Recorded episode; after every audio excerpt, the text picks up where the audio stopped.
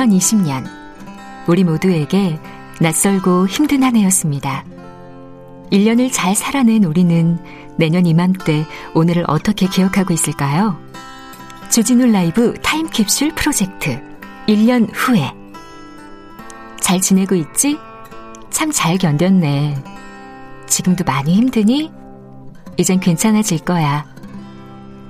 1년 후에 나에게 보내는 여러분의 메시지를 차곡차곡 담아 2021년 겨울 다시 꺼내보려 합니다. 참여는 짧은 글 50원, 긴 글 100원의 정보 이용료가 드는 문자 9730 또는 카카오톡 플러스 친구에서 주진우 라이브 검색하셔서 친구 추가하시고 메시지 보내주셔도 됩니다. 주진우 라이브 타임캡슐 프로젝트 1년 후에 여러분의 많은 참여 기다립니다.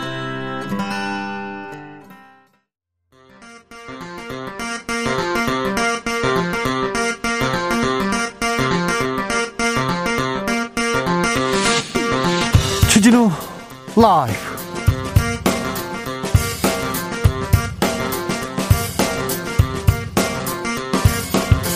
2020년 12월 23일 수요일입니다. 안녕하십니까. 주진우입니다. 코로나19 백신 접종을 두고 공방이 뜨겁습니다. 백신 빨리 맞는 게 중요할까요? 아니면 안정성을 검증한 뒤 접종하는 게 맞을까요? 방역 당국은 백신을 세계 최초로 맞는 상황은 가급적 피해야 한다면서 안전성 거듭 강조하고 있는데요. 이런 상황에 대해서 야권과 언론은 백신 후진국이라면서 공세를 퍼붓고 있습니다. 코로나 의사 신현영 더불어민주당 의원과 백신 관련해서 팩트 체크해 보겠습니다. 조국 전 법무부 장관의 부인인 정경심 동양대 교수가 1심 재판에서 실형을 선고받고 법정 구속됐습니다. 재판부는 입시 비리에 대해서 유죄, 사모펀드 의혹에 대해서는 일부 무죄로 보면서 징역 4년에 벌금 5억 원을 선고했습니다. 정경심 교수 측은 표적 과잉 수사로 부풀려졌다면서 즉각 항소하겠다고 의사를 밝혔습니다. 재판 5분 전에서 재판 결과 분석해 보겠습니다. 지금 이 시각 국회에서는 변창흠 국토교통부 장관 후보자의 인사청문회가 진행되고 있습니다. 변 후보자는 사과로 청문회를 시작했는데요. 야당은 자진 사퇴하라고 했고요. 여당은 변 후보자가 집값을 잡을 전문가라고 강조했습니다. 변창흠 후보자의 청문회 이슈 티키타카에서 들여다보겠습니다. 나비처럼 날아 벌처럼 쏜다. 여기는 주진우 라이브입니다.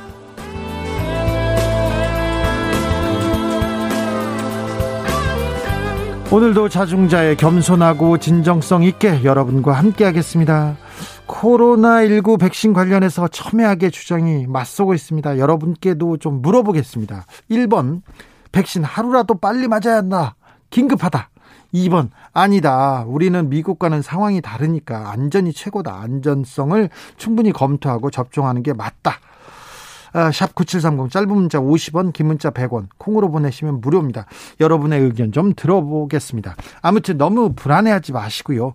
우리가 코로나 1차 2차 유행 잘 넘어왔다는 거 잘 기억해 보시고요. 그러니까 나부터 우리부터 가족부터 어, 촘촘하게 사회적 거리두기 하고 손 잘 씻고 마스크 잘 쓰고 그러면 어, 코로나 위기 우리는 잘 넘어설 수 있다는 거 다시 한번 강조합니다. 연말이니까 더욱더 강조해야 됩니다. 음. 1402님께서 이런 이런 재벌과 검사 판사 성범 판사 성범자들에게는 베풀던 판사님들의 따스함 오늘 정경 정 교수에게는 못 미쳤네요 이런 의견 주셨습니다. 자, 주진우 라이브에서 한 가지 더 안내 말씀드립니다. 타임캡슐 프로젝트. 1년 후에 진행하고 있습니다. 1년 후 나에게 아니면 사랑하는 사람에게 아니면 누구에게라도 어, 전하고 싶은 말 있으면요 보내주십시오.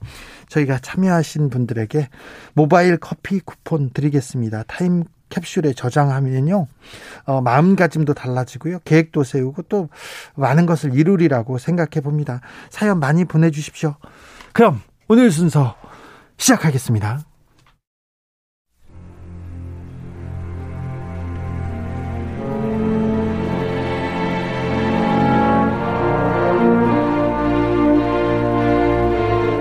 나의 일은 나보다 중요하다. 오직 진실과 정의만 생각한다.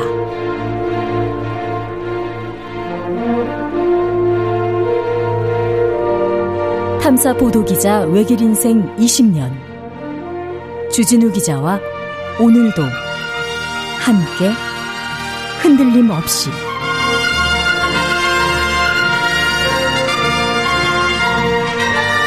KBS 1라디오 주진우 라이브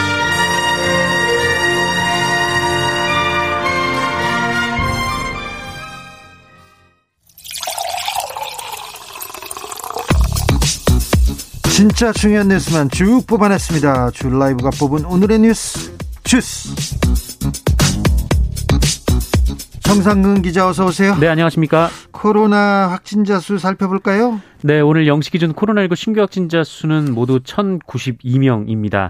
아, 지난 20일 1,097명 발생 이후에 가장 많은 신규 확진자 수입니다. 네. 아, 지역사회 확진자 1,060명이고요. 서울 373명 등 수도권에서만 718명의 확진자가 나왔습니다.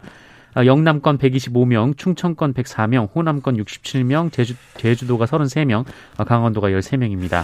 평소에 한 2만 명 정도 진단 검사를 하다가 지금은 11만 명까지 늘어났습니다. 네, 11월 평균 진단 건수가 1만 5천 건 정도 됐는데 네? 예, 최근에는 8만에서 9만 건, 10만 건 정도 네. 검사 건수가 나오고 있고 그래서 계속 확진자가 늘고 있는데 네, 어제만 해도 이 무증상 감염자가 이 임시 선별진료소에서 140명이 넘게 나왔습니다. 그러니까 뭐 선제적으로 찾아서 선제적으로 찾아서 우리는 대비하겠다 이런 방역 그 정책을 펴고 있습니다. 그런데 그래서 어, 시민들의 각별한 어, 주의와 그리고 협조가 필요합니다. 그런데 어, 요양병원 집단 감염 계속해서 좀 걱정이 됩니다. 네. 어, 뭐 지금 요양병원이나 뭐 이런 교회 등에서 확진자가 계속 발생을 하고 있는데요. 이 주요 사례를 보면 이 서울 구로구의 요양병원 요양원과 관련된 확진자가 100명을 넘겼고요. 이 충북 괴산 음성 진천군에 소재한 이 협력관계 병원에서도 150명 가까이 확진 판정이 이어지고 있습니다. 광주 북구의 한 요양원에서도 신규 집단 감염이 발생해서 17명이 확 양성 판정을 받았고 또 제주도의 종교 모임 감염이 그 모임과 사우나 등으로 전파되면서 여기서도 100명 이상의 확진자가 나왔습니다. 연말에 각별히 주의하셔야 됩니다. 모임 안 됩니다. 파티 안 되고요. 다섯 명 이상 모이면 안 된다는 거 다시 한번 말씀드립니다. 네. 자, 정치권에서는 언론에서도 그렇고요. 백신 공방 이어지고 있습니다. 네, 청와대가 어제 이 백신 확보를 위해서 대통령이 아무 노력을 하지 않았다라는 국민의힘과 일부 언론의 비판에 대해서 문재인 대통령의 관련 발언을 공개를 했습니다. 어, 이에 따르면 문재인 대통령은 지난 4월부터 백신 확보 관련 지시를 내렸고 어, 이후에도 어, 지속적으로 백신 관련 지시 사항을 내렸습니다. 청와대에서 한마디 발표하자마자 또 바로 즉각 야당에서는 또 큰 소리로 외치고 있습니다. 네, 이 문재인 대통령의 지시 사항에도 정부가 제대로 대응하지 않았다라는 점을 지적하고 있습니다. 아, 그리고 문재인 대통령이 어제 오부 요인들과의 회담에서 늦지 않게 국민들에게 접종할 수 있을 것이다라고 말한 데 대해서도 거짓말이라고 비판하고 있습니다. 아니, 늦지 않게 국민들에게 접종할 수 있도록 하겠다 이렇게 말했는데 왜 거짓말이라고 하는 거죠? 어, 유승민 전 의원이 문제 삼은 대목이 있는데요. 이 백신을 생산하는 나라에서 먼저 접종이 시작되는 건 불가피하다라고 말한 대목입니다. 이 백신 생산국이 아닌 나라들이 접종을 시작했다라고 주장하면서 어, 왜 대통령이 저런 거짓말을 태연하게 할까 했는데 이 청와대 해명은 대통령이 13번이나 백신 관련 지시를 했음에도 백신 확보에 실패한 것은 아랫사람들 책임이라는 것이다. 이런 주장을 했습니다. 이걸 또 거짓말이라고 얘기하는 게 타당한지는 좀 나중에 좀 밝혀봐야 될 것 같습니다. 자, 정부가 백신을 확보하지 못했다 이렇게 계속 그 열, 여론 그러니까 야당과 언론에서 공격하고 있습니다. 그랬더니 정부에서 아니다. 아니다. 우리가 준비하고 있다. 그런 입장을 밝혔어요. 네, 이 정부는 이미 4,400만 명분의 백신을 확보했다라고 발표를 한 바가 있는데요. 어, 일단 뭐그 백신 확보가 안 되고 있다라는 비판을 어, 계속 받고 있는 상황입니다. 어, 다만 이 중앙사고수습본부는 이 코로나19 백신 접종을 빨리 시작해야 한다라는 이 사회적 분위기에 대해서 상당한 우려를 표한다라고 밝혔는데요. 이 손영래 중수본 전략기획반장은 우리 사회가 백신을 세계 최초로 맞아야 하는 것처럼 1등 경쟁하는 듯한 분위기가 조성되고 있는 것에 우려를 표한다라면서 이 개발 과정이 단축됐기 때문에 안전성 문제는 국민을 위해 놓칠 수 없는 중요한 주제라고 말을 했습니다. 어, 이어서 백신을 세계 최초로 만든 상황은 가급적 피해야 되는 상황이라면서 접종을 시작한 국가들에게서 발생하는 문제를 한두 달 관찰할 수 있는 기회를 가질 수 있다는 점은 다행스럽다라고 주장했습니다. 3789님께서 백신 구하거나 안전성 타, 안전성 타령할 것이지 미국 이외 다른 나라는 바보인가요? 이렇게 얘기하셨고요. 강경호님은 1번입니다. 하루라도 빨리 백신 맞아서 정상적인 생활하고 싶어요. 얘기합니다. 9413님 2번이요. 안전이 우선이죠.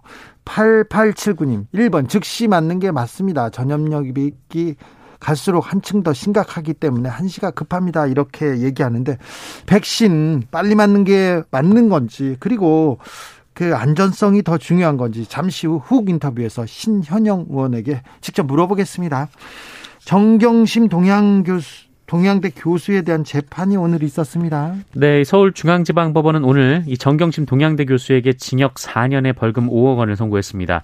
재판부는 자녀 입시 비리 관련 혐의는 모두 유죄로 판단했고요. 사모펀드 혐의 대부분은 무죄로 판단했습니다. 네. 아, 일단 입시 비리와 관련해서 정경심 교수가 이 동양대 표창장을 허위로 발급했다라고 인정했습니다. 아, 그리고 이 정경심 교수의 딸 조모 씨의 이 단국대 의과학연구소, 어, 공주대 생명공학연구소, 서울대 공익인권법센터, 아쿠아팰리스 호텔, 이 한국 한국과학기술연구원 분자인식연구센터 등의 인턴 활동이 허위라고 판단했습니다. 아, 특히 서울대 공익인권법센터 허위 인턴 확인서를 위조한 것은 조국 전 장관이고 정경심 교수도 공범이다라고 봤습니다. 조국 전 장관이 인턴 확인서를 위조했고 정경 정 교수가 공범이라고요? 네네. 아, 이에 따라 이 조모 씨가 이러한 허위 인턴 경력을 활용해서 서울대, 부산대 의학전문대학원 입시 업무를 방해한 혐의 역시 인정을 했고요. 아, 여기에 정경심 교수가 적극 가담했다라고 판단했습니다. 이 사모펀드 혐의에서는 정경심 교수의 주장 대부분이 받아들여졌습니다. 예. 아, 재판부는 정경심 교수가 조국 전 장관 오촌 조카 조범동 씨와 공모해서 허위 컨설팅 계약서를 작성하는 방식으로 어, 코링크 PE의 자금 1억 5천여만 원을 빼돌렸다라는 검찰의 공소 사실을 인정하지 않았습니다. 아, 그리고 정경심 교수가 범죄 수익을 은닉했거나 불법을 목적으로 금융실명법을 위반했다고도 인정하지 않았습니다. 아, 정경심 교수는 선고 후에 바로 법정 구속이 됐습니다. 증거 인멸에 대한 부분도 무죄가 났습니다. 그런데 바로 법정 구속됐습니다. 이 부분에 대해서는 잠시 후에 재판 5분 전에서 저희가 자세히 이 판결에 대해서 분석해 보겠습니다. 오늘 최강욱 열린민주당 민주당 대표에 대한 재판도 있었습니다. 네, 구형이 있었습니다. 검찰이 조국 전 법무부 장관 아들의 허위 인턴 증명서를 발급해준 혐의로 재, 어, 기소한 이 최강욱 열린민주당 대표에게 징역 1년의 실형을 선고해달라고 요청했습니다. 징역 1년이요? 네네. 네, 검찰은 상급 학교 진학을 위해서 가짜 스펙을 작성한 것은 다른 지원자가 능력에 따라 교육받을 기회를 침해한 중대한 범죄다라면서 어, 그럼에도 자신의 잘못을 인식하거나 뉘우치지 않는다라고 주장했습니다. 아, 최강욱 대표는 법무법인 청맥 소속 변호사로 활동하던 2017년 10월쯤 조국 전 장관의 부임 정경심 동양대 교수의 부탁을 받고 허위 인턴 증명서를 발급해줘서 대학의 입학 사정 업무를 방해했다라고 검찰은 주장하고 있습니다. 어, 이에 최강욱 대표 측은 이 조 씨는 실제로 인턴 활동을 했다라면서 조 씨가 어느 학교에 지원하는지도 몰랐고 입학 사정관의 업무를 방해했다는 건 역시 범위와 멀다라고 반박했습니다. 네, 판결을 또 지켜보겠습니다. 음, 오늘 지금 이 시간에 변창흠 국토부 장관 후보자에 대한 인사청문회 열리고 있습니다. 네, 어, 시작부터 날선 공방이 이어지고 있습니다. 국민의힘에서는 변창흠 후보자의 지명 철회를 주장하면서 어, 자격이 없는 후보, 인간의 품격이 없다라고 맹공을 퍼부었고요. 인간의 품격이요? 네네. 여당에서는 이 변창흠 후보자의 발언이 부적절하다라고 지적하면서도 이 부동산 문제에 있어서 전문가라는 점을 강조했습니다. 부적절한 발언에 대해서는 그 저희가 방송에서도 어, 내용을 보내드리긴 했었는데 이 부분에 네네. 대해서 변창흠 후보자는 뭐라고 합니까? 어, 모두 발언을 통해서 그리고 질의가 있을 때마다 관련해서 계속 사과를 했는데요. 일단 모두 발언을 통해서는 이 지난 삶과 인생 전반을 무겁고 진지하게 되돌아봤다라면서 성찰의 시간 속에서 국민들의 마음을 헤아리지 못했다는 반성을 했다고 말했습니다. 어, 그리고 발언으로 상처를 입으신 모든 분들께 진심으로 사죄드린다라면서 구의역 스크린도어 사망사고로 안타깝게 사망한 김군과 유가족들 아, 그리고 지금도 열심히 일하는 모든 분들께 거듭 사과 말씀 올린다며 단상 앞으로 나와 허리를 굽혔습니다. 네.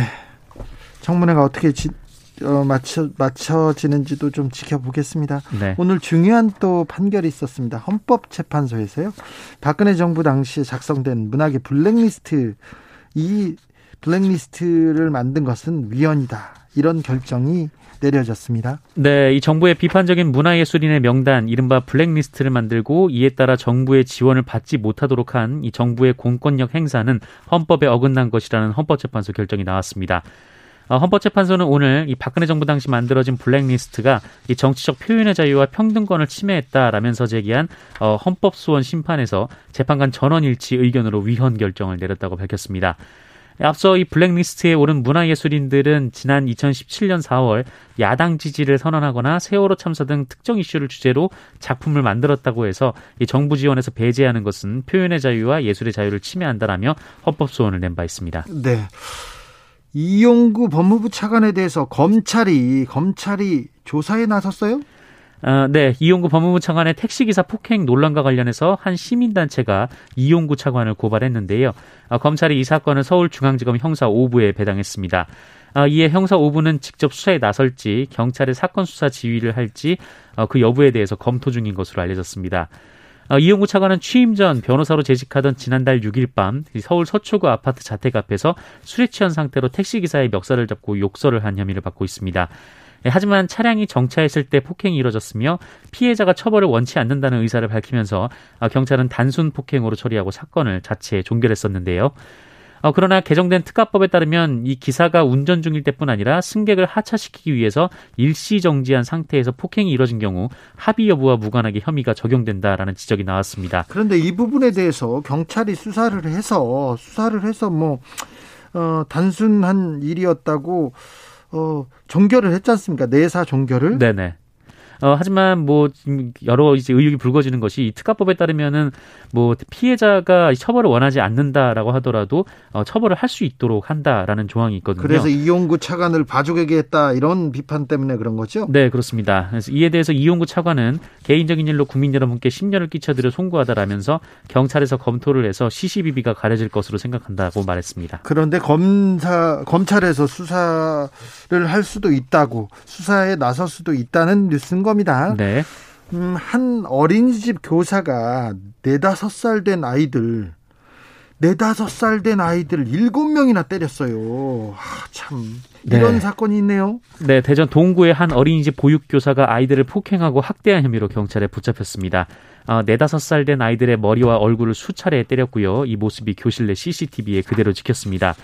아, 심지어 이 교사는 울음을 터뜨리는 아이의 코를 비틀거나 뺨을 세차게 치기도 했는데 이 얼마나 세게 때렸던지 이 충격으로 아이 마스크가 벗겨지기도 했습니다. 아이고 참. 네, 한 원생 보호자는 어제 올린 청와대 국민청원 글을 통해서 학습 시간에 가해 교사가 폭행을 자행했다라며 도망가는 아이를 무자비하게 때리기도 했다고 성토했고요. 또 일부 피해 아동은 신체 일부를 심하게 깨무는 등 정신적인 고통을 받기도 했다라고 덧붙였습니다. 이 교사 어떻게 됐습니까? 네, 경찰은 이 아이 이 학대 피해를 본 아이가 7명 정도인 것을 파악하고 아동 학대 범죄 처벌에 등에 관한 이 특례법 위반 혐의로 해당 교사를 불구속 입건했습니다. 예. 구속영장을 신청했는데 법원은 도주나 증거인멸 우려가 없다는 이유로 기각을 했습니다. 구속영장을 청구했는데 아무튼 구속영장은 기각됐습니다. 네.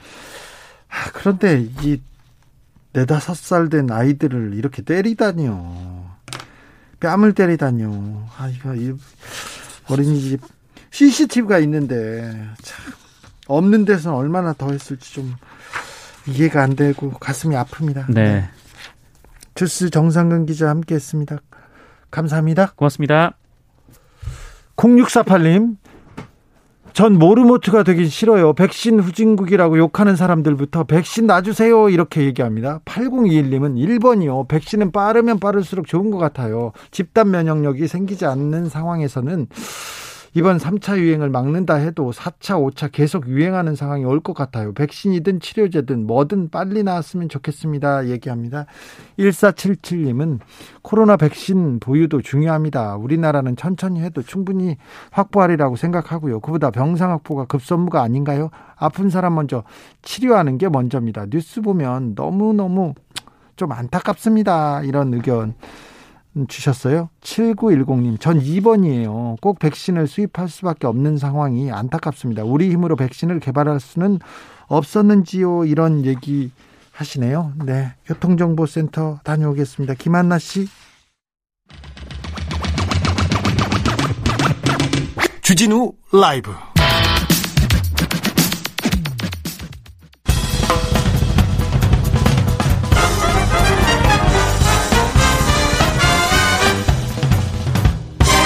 훅 인터뷰. 모두를 위한 모두를 향한 모두의 궁금증 훅 인터뷰. 국민들의 관심이 백신으로 향하고 있습니다. 미국, 영국에서는 백신 접종 시작됐는데 왜 우리는 못 만나? 보수 언론과 야당 중심으로 지금 연일 질타가 쏟아지고 있습니다. 늦장 대응이다. 청와대다. 청와대가 잘못했다. 대통령이 대답하라. 코로나 백신 과연 속도가 중요할까요? 안전성이 중요할까요? 코로나 백신 팩트 체크에 나선 코로나 의사 신현영 더불어민주당 의원 모셨습니다. 안녕하세요. 안녕하세요. 네. 음 의사고요. 코로나 의사하고 그래서 보건복지위원회 소속으로 활동하고 계십니다. 일단 현재 코로나 상황 어떻게 보고 계세요? 지금은 우리나라의 3차 대유행이 한창 피크를 향해서 달려가고 있는 상황이죠. 당분간은 네. 확진자가 이렇게 속출할 수밖에 없는 상황이라고 보이고요. 네.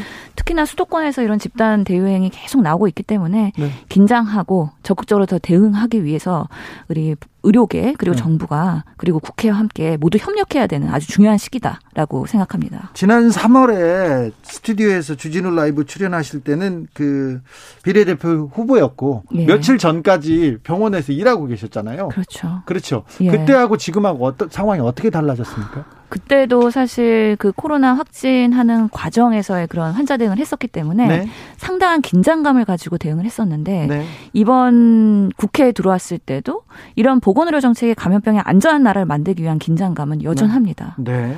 여러 가지 치열한 공방과 사실 이해 갈등이 있잖아요. 네. 거기서 뭔가 근거 중심으로 보건의료 정책이 입안되기 위한 노력을 계속하고 있는 거기 때문에 네. 하루라도 사실은 쉴 틈이 없다고 말씀드리고 싶습니다. 네, 알겠어요. 고생이 많으시군요. 네. 예. 자, 예, 지난주부터 SNS에 신현영의 코로나 팩트 체크 이런 시리즈도 연재하고 계셔서 저희가 좀 팩트 체크에 나서 보겠습니다.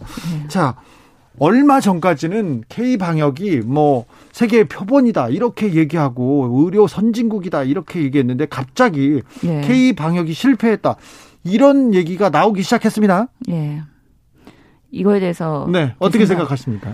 어, 실제로 코로나라는 감염병은요, 사회적 질병입니다. 그렇기 때문에 이 의학적인 대응도 중요하지만 사회적으로 어떻게 국민과 신뢰를 가지고 잘 대응할까에 대한 것도 중요한데요. 네. 이러면서는 3차 대유행의 기로에서 많은 정치적 공방으로 가고 있는 상황이 저는 매우 안타깝다. 그러면서 K방역이 실패했느냐? 그렇지 않다라고 저는 생각합니다. 네.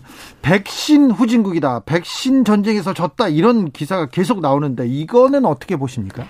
그렇기 때문에 저도 사실은 지난 정부가 얼마나 올해 그런 백신 구입을 위한 노력을 했는지에 대해서 팩트 체크를 해왔거든요. 네. 그런 면에서는 6월 달부터 여러 차례 그 회의를 통해서 전문가들과 함께 상의하면서 그 시점에서 개발되고 있는 백신들이 가장 합리적으로 구매하기 위한 노력을 어떻게 해야 될지에 대한 철저한 검증을 했었죠. 네. 다만 아쉬운 부분은 있습니다. 네. 뭐 조금 더 빨리 했으면 좋지 않았을까에 대한 아쉬움은 있긴 한데 네. 그래도 지금 봤을 때 6월 달, 7월 달 여러 그런 전문가들 회의를 통해서 그 다양한 개발 제품 회사를 골고루 뭔가 성구매하기 위한 노력을 해왔다라는 거에서는 틀림이 없는 사실입니다. 6월, 7월, 8월 그때 화이자 백신을 더 많이 사와야 된다. 백신을 더 많이 사야 된다. 그런 전문가의 의견은 어, 기억이 안 납니다.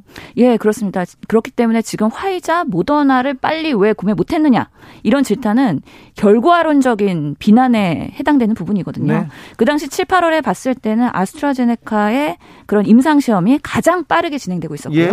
그러면서는 가장 우리나라에 위탁 생산하고 가격도 저렴하고 보관과 유통도 유효한 아스트라제네카를 우선 구매해야 된다는 그런 전문가들의 판단이 틀리지 않았다.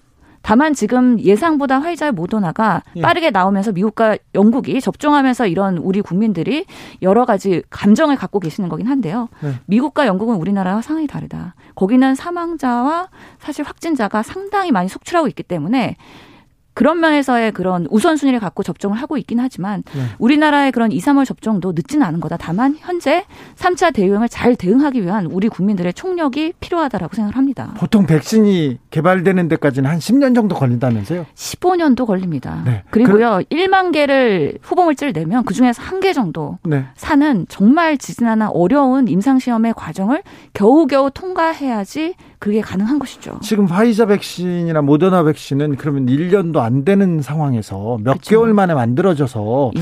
지금 아직 좀 지켜봐야 된다고 보십니까? 의사로서? 상당히 예 이례적인 케이스긴 합니다. 이 화이자 모더나 mRNA 백신이라고 해서 기존의 백신 기술이 아니거든요. 새롭게 개발된 백신이고 아직까지는 3상까지 임상은 진행이 됐지만 긴급 사용 승인이기 때문에 그런 정식적인 그 허가 승인을 받은 건 아니거든요. 네. 그런 면에서는 조금 더 우리가 신중하게 검토할 필요가 있다. 그럼에도 불구하고 지금도 그 빠르게 구매하기 위한 최선의 노력을 정부가 다 해야 된다는 거에는 변함은 없습니다. 4,400만 명분의 백신 공- 공급 계약을 완료했고 내년 2, 3월쯤 공급 예정이라는 정부 발표가 있었는데요. 예. 이 부분은 맞죠? 예, 맞습니다. 그럼 그- 우리는 기다리고 있으면 되는 거죠? 예, 그렇습니다. 실제로 4,400만 분, 우리나라 전 국민의 80%고요. 네. 실제로 이런 백신들이 아직까지는 소아청소년 그리고 네. 임산부 이런 취약계층에는 데이터가 없습니다. 그만큼 사용 못한다는 얘기거든요. 예. 접종을 물량을 들어온다고 해도 우리가 접종을 할 수 있는 가능성 있는 분들 그 80% 정도 확보했으면 우선순위 갖고 접종하는 데는 어려움은 없을 것이다. 다만 들여왔을 때 우리가 빠르게 접종할 수 있도록 백신의 관리, 유통, 보관, 접종 기간에 대한 세팅 이런 것들도 빠르게 점검을 해야 된다라고 생각합니다. 음, 우리나라가 다른 나라에 비해 백신 접종 시기도 늦고 확보한 양도 부족합니까? 이런 우려가 커서 물어, 물어봅니다. 실제로 미국이나 영국이나 유럽에서는요 상당한 비용을 들어서 과감하게 성구매를 한 건 사실입니다. 그렇기 때문에 한 사람당 10번 맞을 통 용량 그게 이렇게 과감하게 필요합니까? 투자를 한 거죠. 예. 그만큼 그 나라에 그런 과감한 투자를 할 수 있는 그런 정책적 환경이 부럽긴 합니다. 네. 우리나라도 앞으로는 좀 더 발전하기 위해서 그런 환경들을 만들어 가야 될 텐데요. 지금으로서는 부족하다라는 건 팩트가 아니고요. 예. 실제로 어, 많이 늦었냐? 많이 늦지 않았습니다. 네. 지금 상태로 따박따박 우리가 안정감 가지고 흔들리지 않고 2, 3월에 접종 시작하면 됩니다. 어차피 미국과 영국도요. 지금 전 국민을 동시에 맞추는 거 아닙니다. 예. 의료진부터 우선순위를 갖고 소수부터 이제 확장을 하면서 맞는 거기 때문에 그 나라들도 시간이 걸린다. 네. 그러면서 우리나라가 그렇게 늦지는 않았다라고 말씀드리고 싶네요. 신현영 의원께서도 백신 선구매법, 그 감염법 예방법 개정안을 발의할 예정이시라고 했는데 어떤 내용 담고 있습니까? 실제로 백신을 선구매할 때 여러 가지 리스크가 있는 거죠. 네. 특히 행정부에서도 과감하게 투자했을 때 만약에 그 백신이 어, 효과성이나 안전성에서 입증을 못해서 탈락할 수도 있습니다. 그럼에도 불구하고 우리가 먼저 비용을 지불해야 되는 리스크가 있는데 만약에 그럼에도 불구하고 이거에 대한 면책이나 이런 것들이 없다면 공무원들은 당연히 위축될 수밖에 없고요. 네. 아주 꼼꼼하게 점검하다가 오히려 기회를 잃을 수도 있습니다. 그런 면에서는 조금 더 이제는 감염병이 반복될 상황에서 안전하게 과감하게 투자를 하자라는 의미에서 그런 환경을 정책적으로 마련해 줄 필요가 있다. 국회에서는 법과 제도 그리고 예산 마련을 통해서 그런 환경을 과감하게 할 수 있도록 하는 노력을 해야 된다라는 의미에서 법안을 준비한 겁니다. 네. 어, 조금 전에 대한의사협회에서 기자회견을 열었어요. 그래서 국가 의료 체계 위기 상황을 선언했습니다. 어, 의협에서는 국내는 아직 백신 접종이 시작되지 않은 상황이며 코로나 발생 이래 가장 심한 유행 상황이다. 이러면서 유- 현장 인력이 부족하고 응급 의료 체계 붕괴마저 목전에 왔다. 이렇게 주장하고 있는데 이런 의협의 주장 어떻게 보셨어요? 실제로 지금 3차 유행에서 그 의료 시스템을 잘 세팅하는 거 그리고 대응을 잘 하는 거 매우 중요합니다. 그만큼 절체절명의 순간인 건 맞고요. 예. 하지만 팩트 점검을 또 이참에 안 해드릴 수가 없네요. 네. 그 대한의사협회에서 6% 정도의 초과 사망률이 늘었다. 예. 라고 올해 발표를 했는데요.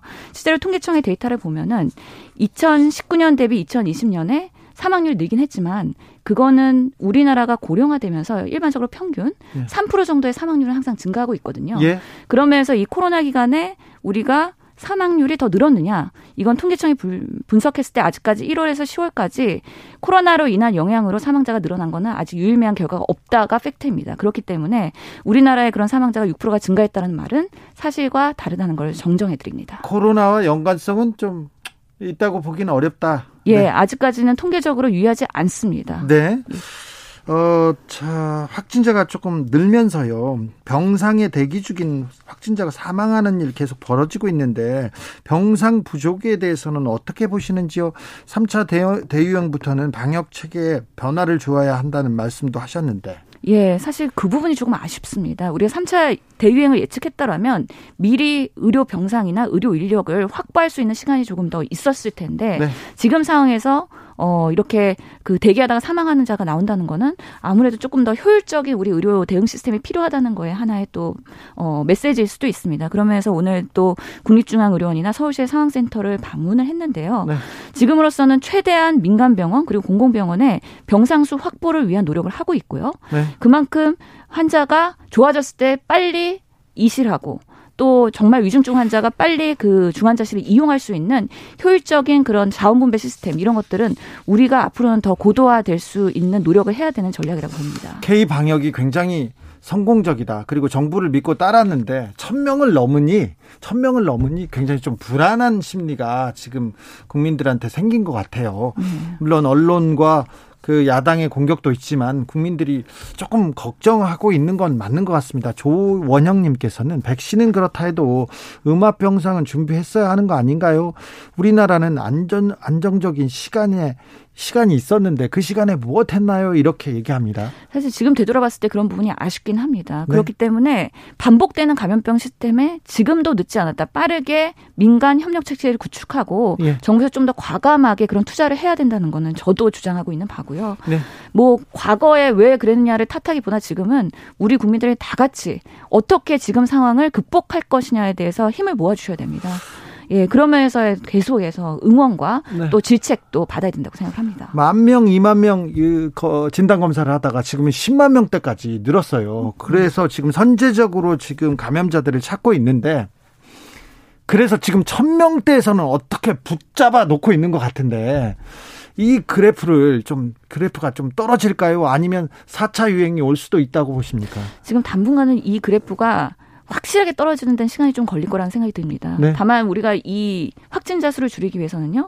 결국에는 파져 있는 이런 판데믹의 바이러스의 전파자들이 더 많이 접촉하지 않도록 하는 거리두기는 강화를 유지해야 될 것이고요. 네. 그거에 맞춰서 의료 자원 수급, 병상이나 의료 인력이 더 잘 대응할 수 있도록 이 수치를 빨리 올려서 의료 시스템이 붕괴되지 않도록 하는 거, 안정적으로 가져가는 거. 이런 부분에 지금 상황에서는 총력을 다해야 되는 시점입니다. 1058님께서 안전성 운운하는데 이건 핑계입니다. 빨리 확보해서 기저질환자, 연세 많은 분들에게 빨리 접종해야 합니다. 이렇게 얘기합니다. 정부가 백신 확보에 실패해놓고 안전성 핑계대고 있는 거 아닌가 이렇게 비판하는 분들 많습니다. 예, 반은 맞고 반은 틀린 이야기인데요. 사실은 백신이라는 건 안정성이 매우 중요하긴 합니다. 예. 왜냐하면은 예. 건강한 사람들을 대상으로 질병이 발생하지 않도록 예방하는 거기 때문에요. 부작용에 대한 부분도 꼼꼼하게 체크를 해야 되는 부분이고요. 네. 미국과 영국에서도 긴급 사용 순이기 때문에 아직까지는 충분한 데이터나 안전성을 보장할 수 없는 건 사실입니다. 네. 그렇기 때문에 우리가 늦지 않게 수급을 한다면 지금으로서는 안정성 대비 효과성 그리고 빠른 도입 그리고 그런 안전한 방역 체계 구축할 수 있다고 말씀을 드리겠습니다. 이 얘기도 좀 해야 되겠는데요. 국가 고시를 거부하던 의대생들에게 다시 기회를 줘야 된다는 목소리가 나오고 있습니다.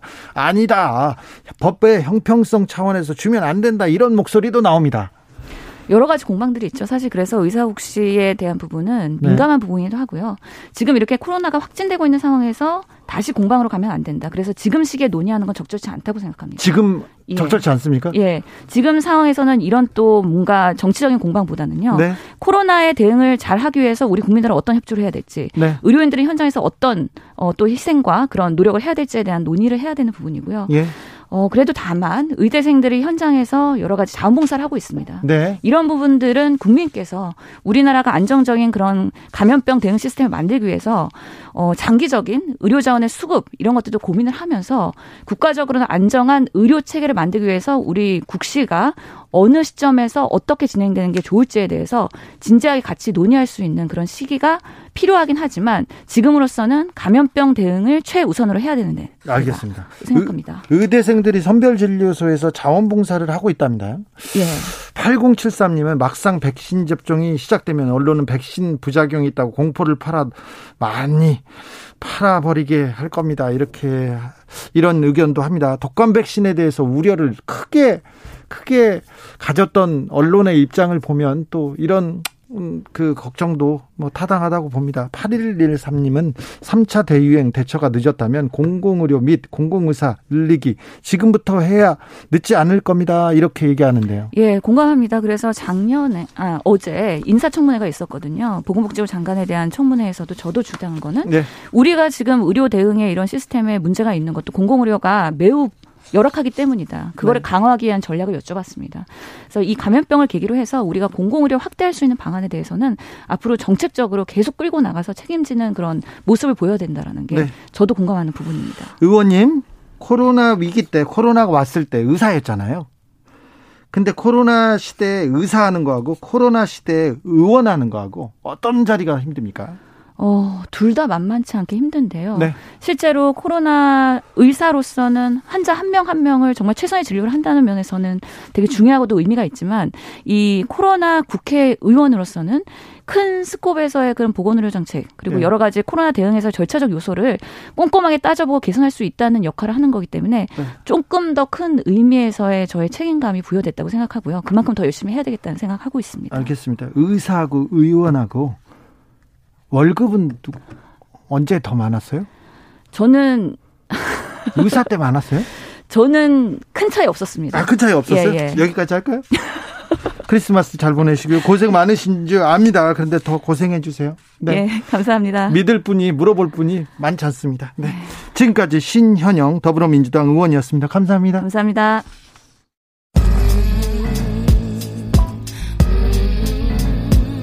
나비처럼 날아 벌처럼 쏜다. 주진우 라이브.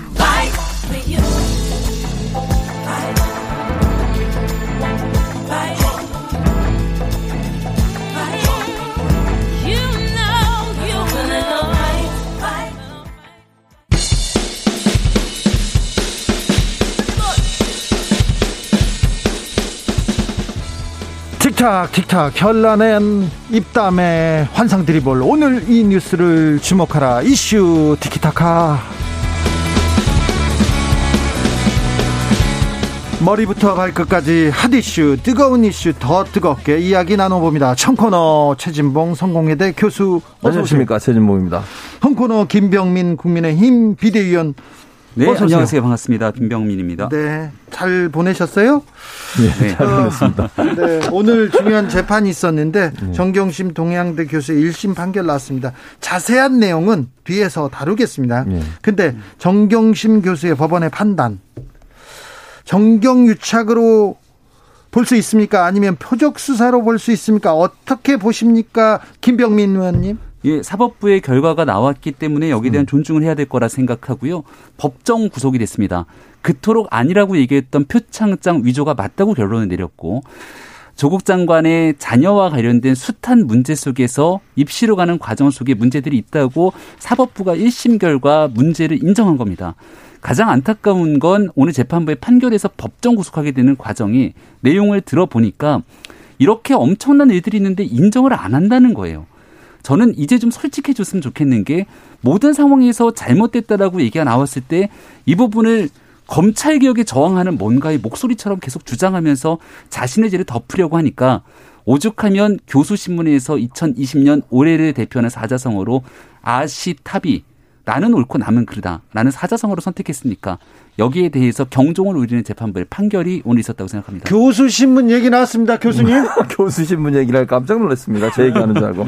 어쨌든 저는 이렇게 생각해요. 1심이 끝났습니다. 물론 저는 재판부의 판결을 존중합니다. 어쨌든 재판부가 판결한 거니까 거기에 대해서 내가 뭐 제가 왈가왈부하고 싶진 않고요. 다만 정경희 교수는 지금 김병민 의원이 얘기했듯이 다 부인하고 있어요. 그 말은 본인은 그게 어, 조작한 게 아니라고 지금 주장을 하고 있는 상황이거든요. 물론 1심 재판부는 그렇게 판결을 내리셨지만 2심에 가서 또 어떤 경우가 나올지는 지켜봐야 된다고 봅니다.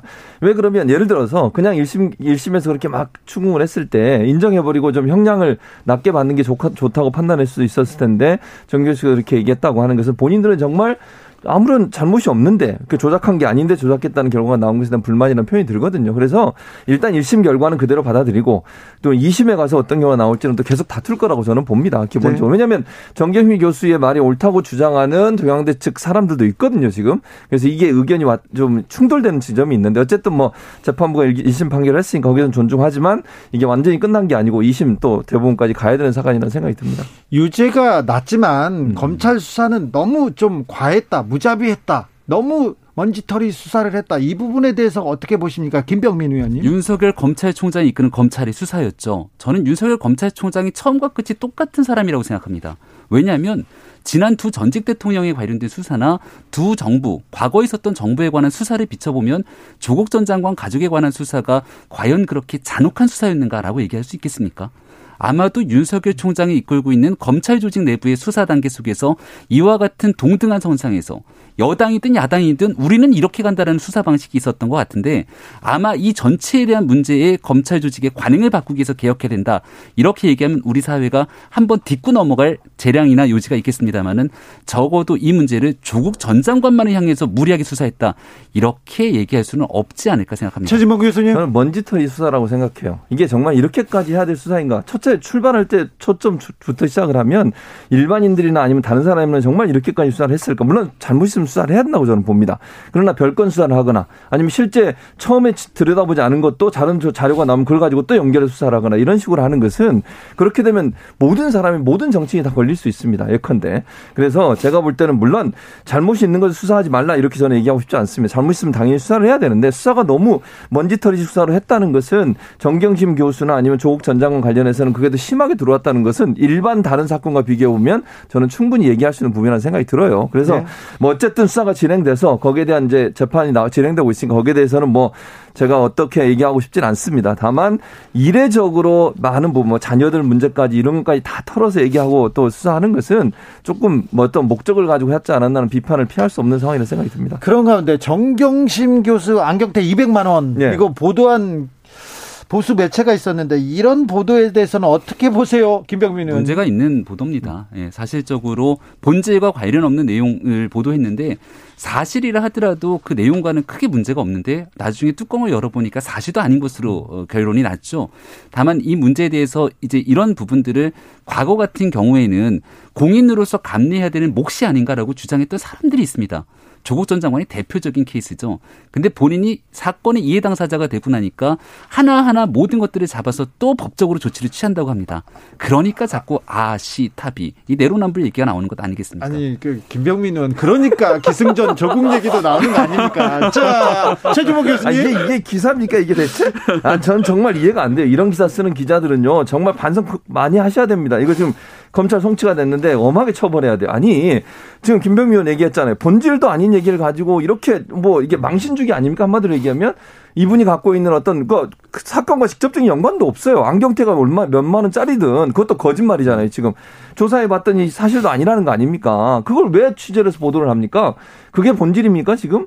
그러니까 이건 의도적으로 정경심 대한 부정적 이미지를 만들기 위한 기자들의 의도적인 어떤 기사였다라고 볼 수밖에 없고 이런 가짜 뉴스를 아무런 정말 창피하지도 않은지 모르겠어요 기사들이 이게 기사가 나가면 가짜 뉴스 거짓 뉴스면 얼마나 창피합니까 자기 이름으로 나가는데 그런데 이런 기사를 쓰는 이런 기사가 있다고 하니까 저는 정말 엄벌에 처해서 이런 행동을 하는 기자들이 다시는 이런 기사 못 쓰도록 만들어야 한다고 봅니다. 언론 관련해 서는 또 권위자시니까 제가 네. 물어보겠습니다. 최진봉 네. 교수님, 네. 조국 정경심 교수 관련해서 수사 재판 과정에서의 언론 보도 어떻게 보셨어요? 저 언론 보도도 저는 좀 불편해요. 무슨 말이냐면 이게 양쪽 의견을 잘 전달해 줘야 되거든요. 그러니까 기사 내용을 분석해 보면 검찰발 기사가 너무너무 많아요. 즉 양쪽 의견이 검찰과 변호인이 함께 얘기한 걸 같이 얘기해 줘야 됩니다. 왜냐면 검찰이나 변호인은 서로가 주장을 하는 거잖아요. 그게 누가 맞는지는 물론 법원이 판단할 문제이지만 그런데 보면 전체적으로 분석해 보면 검찰발 기사나 검찰 인용한 즉 검찰에서 무슨 얘기를 이용한 내용들이 너무 많아요. 변호사의 내용들은 적게 들어가거나 아니면 정경심 교수나 아니면 재판 내용에서 있어서 저는 그렇게 보여지거든요. 재판을 생중계하거나 아니면 재판 내용들을 그대로 받아서 보도한 내용들을 보면 변호인의 주장보다는 검찰 내용이 훨씬 많습니다.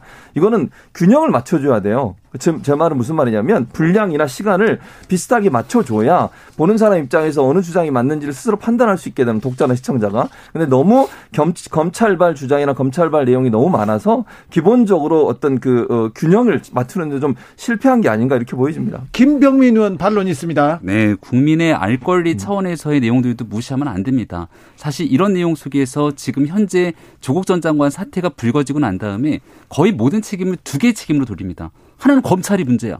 그리고 하나는 언론이 문제야. 그러면서 만들어내린 프레임 중에 하나가 검언 유착이라는 프레임까지 나왔는데 결국 한동훈 검사장 여기 기소조차 못하고 끝나버린 상황 아니겠습니까? 언론에 관련돼서 과도하게 여기에 대한 사실관계가 어긋나는 내용들 보도하게 된다면 그 매체가 국민들로부터 신뢰를 완전히 잃어버리게 되는 상황이 나타날 수도 있습니다. 훗날 그런 조치들이 취할 수 있을 거라고 보고요. 근데 과도한 상태로서 언론에 대해서 재갈을 물리는 듯한 행태가 이어진 것은 온당치 않다고 생각하고요. 제가 계속 형평성 얘기를 하게 되는데 아니 그렇게 하고 싶었던 얘기들이 있으면 문재인 정부 출범하고 나서 개혁할 수 있는 초창기 집권 1년차, 2년차 세월 다 허송 세월 낭비하고 나서 조국 전 장관 사태에서 굉장히 뼈아프게 느껴지니까 다른 사람과 다른 정부한테 했을 때는 가만히 있었던 내용들. 가장 대표적인 케이스 피의 사실 공표. 문재인 정부 초기에 아무런 얘기 나오지 않았습니다. 그 얘기가 왜 조국 전 장관 사태에 이르러서만 나왔는가 이 부분을 돌아보게 된다면 지금부터 우리가 가야 되는 자성의 목소리와 변화의 내용이 어딘지는 분명해질 거다 생각합니다. 예, 그러니까 피의사실 공표도 같은 좀 의미라고 봐요. 무슨 말이냐면 피의사실 공표 어디서 나오는 겁니까? 수사기관에서 나오는 겁니다. 주로 검찰에서 나오죠, 사실은. 그러니까 수사하고 있는 내용을 조금씩 조금씩 흘리는 거잖아요. 네. 그렇게 해서 기사화되면 문제는 뭐냐면 재판이 제대로 진행되고 재판이 다 끝난 뒤에 결론이 나와야 되는데 검찰로 기사가 나오면 당연히 문제 있다는 내용이 많을 수밖에 없어요.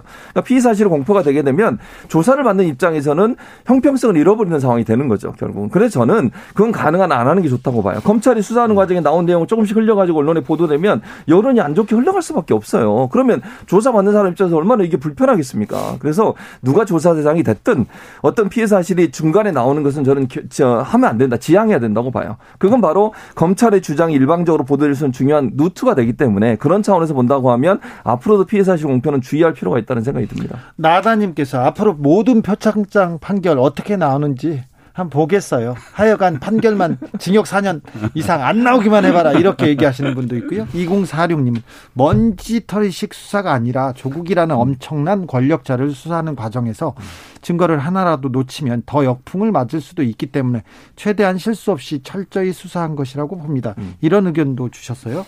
김정자님은 알 권리 차원이 검찰 내용만 나오나요? 저는 정경심 쪽도 알고 싶은데 좀 더 알고 싶은데 얘기합니다. 자, 다음 주제로 넘어가겠습니다. 지금 인사청문회가 열리고 있습니다. 현장으로 한번 가보겠습니다. 자, 김병민 통신원 변창흠 국토교통부 장관 후보자 인사청문회 어떻게 보고 오셨어요? 네, 지금 상황이 가면 갈수록 점입 가경이다 이렇게 얘기가 나올 수 있는데요. 조금 전까지 떴던 뉴스들 보게 되면은 야 과거 있었던 변창 후보자 발언이 하나의 말실수가 아니라 본인의 기본적인 인식의 총합 아니야라고 생각이 들 정도로 또 하나의 말실수가 청문회장에서 나왔습니다. 네? 보셨습니까? 아니 못 봤어요. 뭐라고? 얘기가 나왔냐면 음. 여성들은 화장 때문에 모르는 사람과 아침을 먹지 않는다.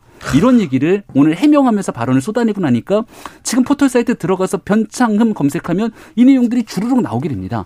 그러니까 저는 그 사람이 갖고 있는 기본적인 인식과 생각들이 어느 순간 한 번에 변하지는 않을 거다라는 생각이 드는데 이 정도 상황이 되니까 변창 후보자를 보면서 영화 올드보이 나왔던 대사 하나가 떠오릅니다. 어떤 대사요? 누구냐 넌. 누구냐 넌. 네. 영화까지 나왔어요.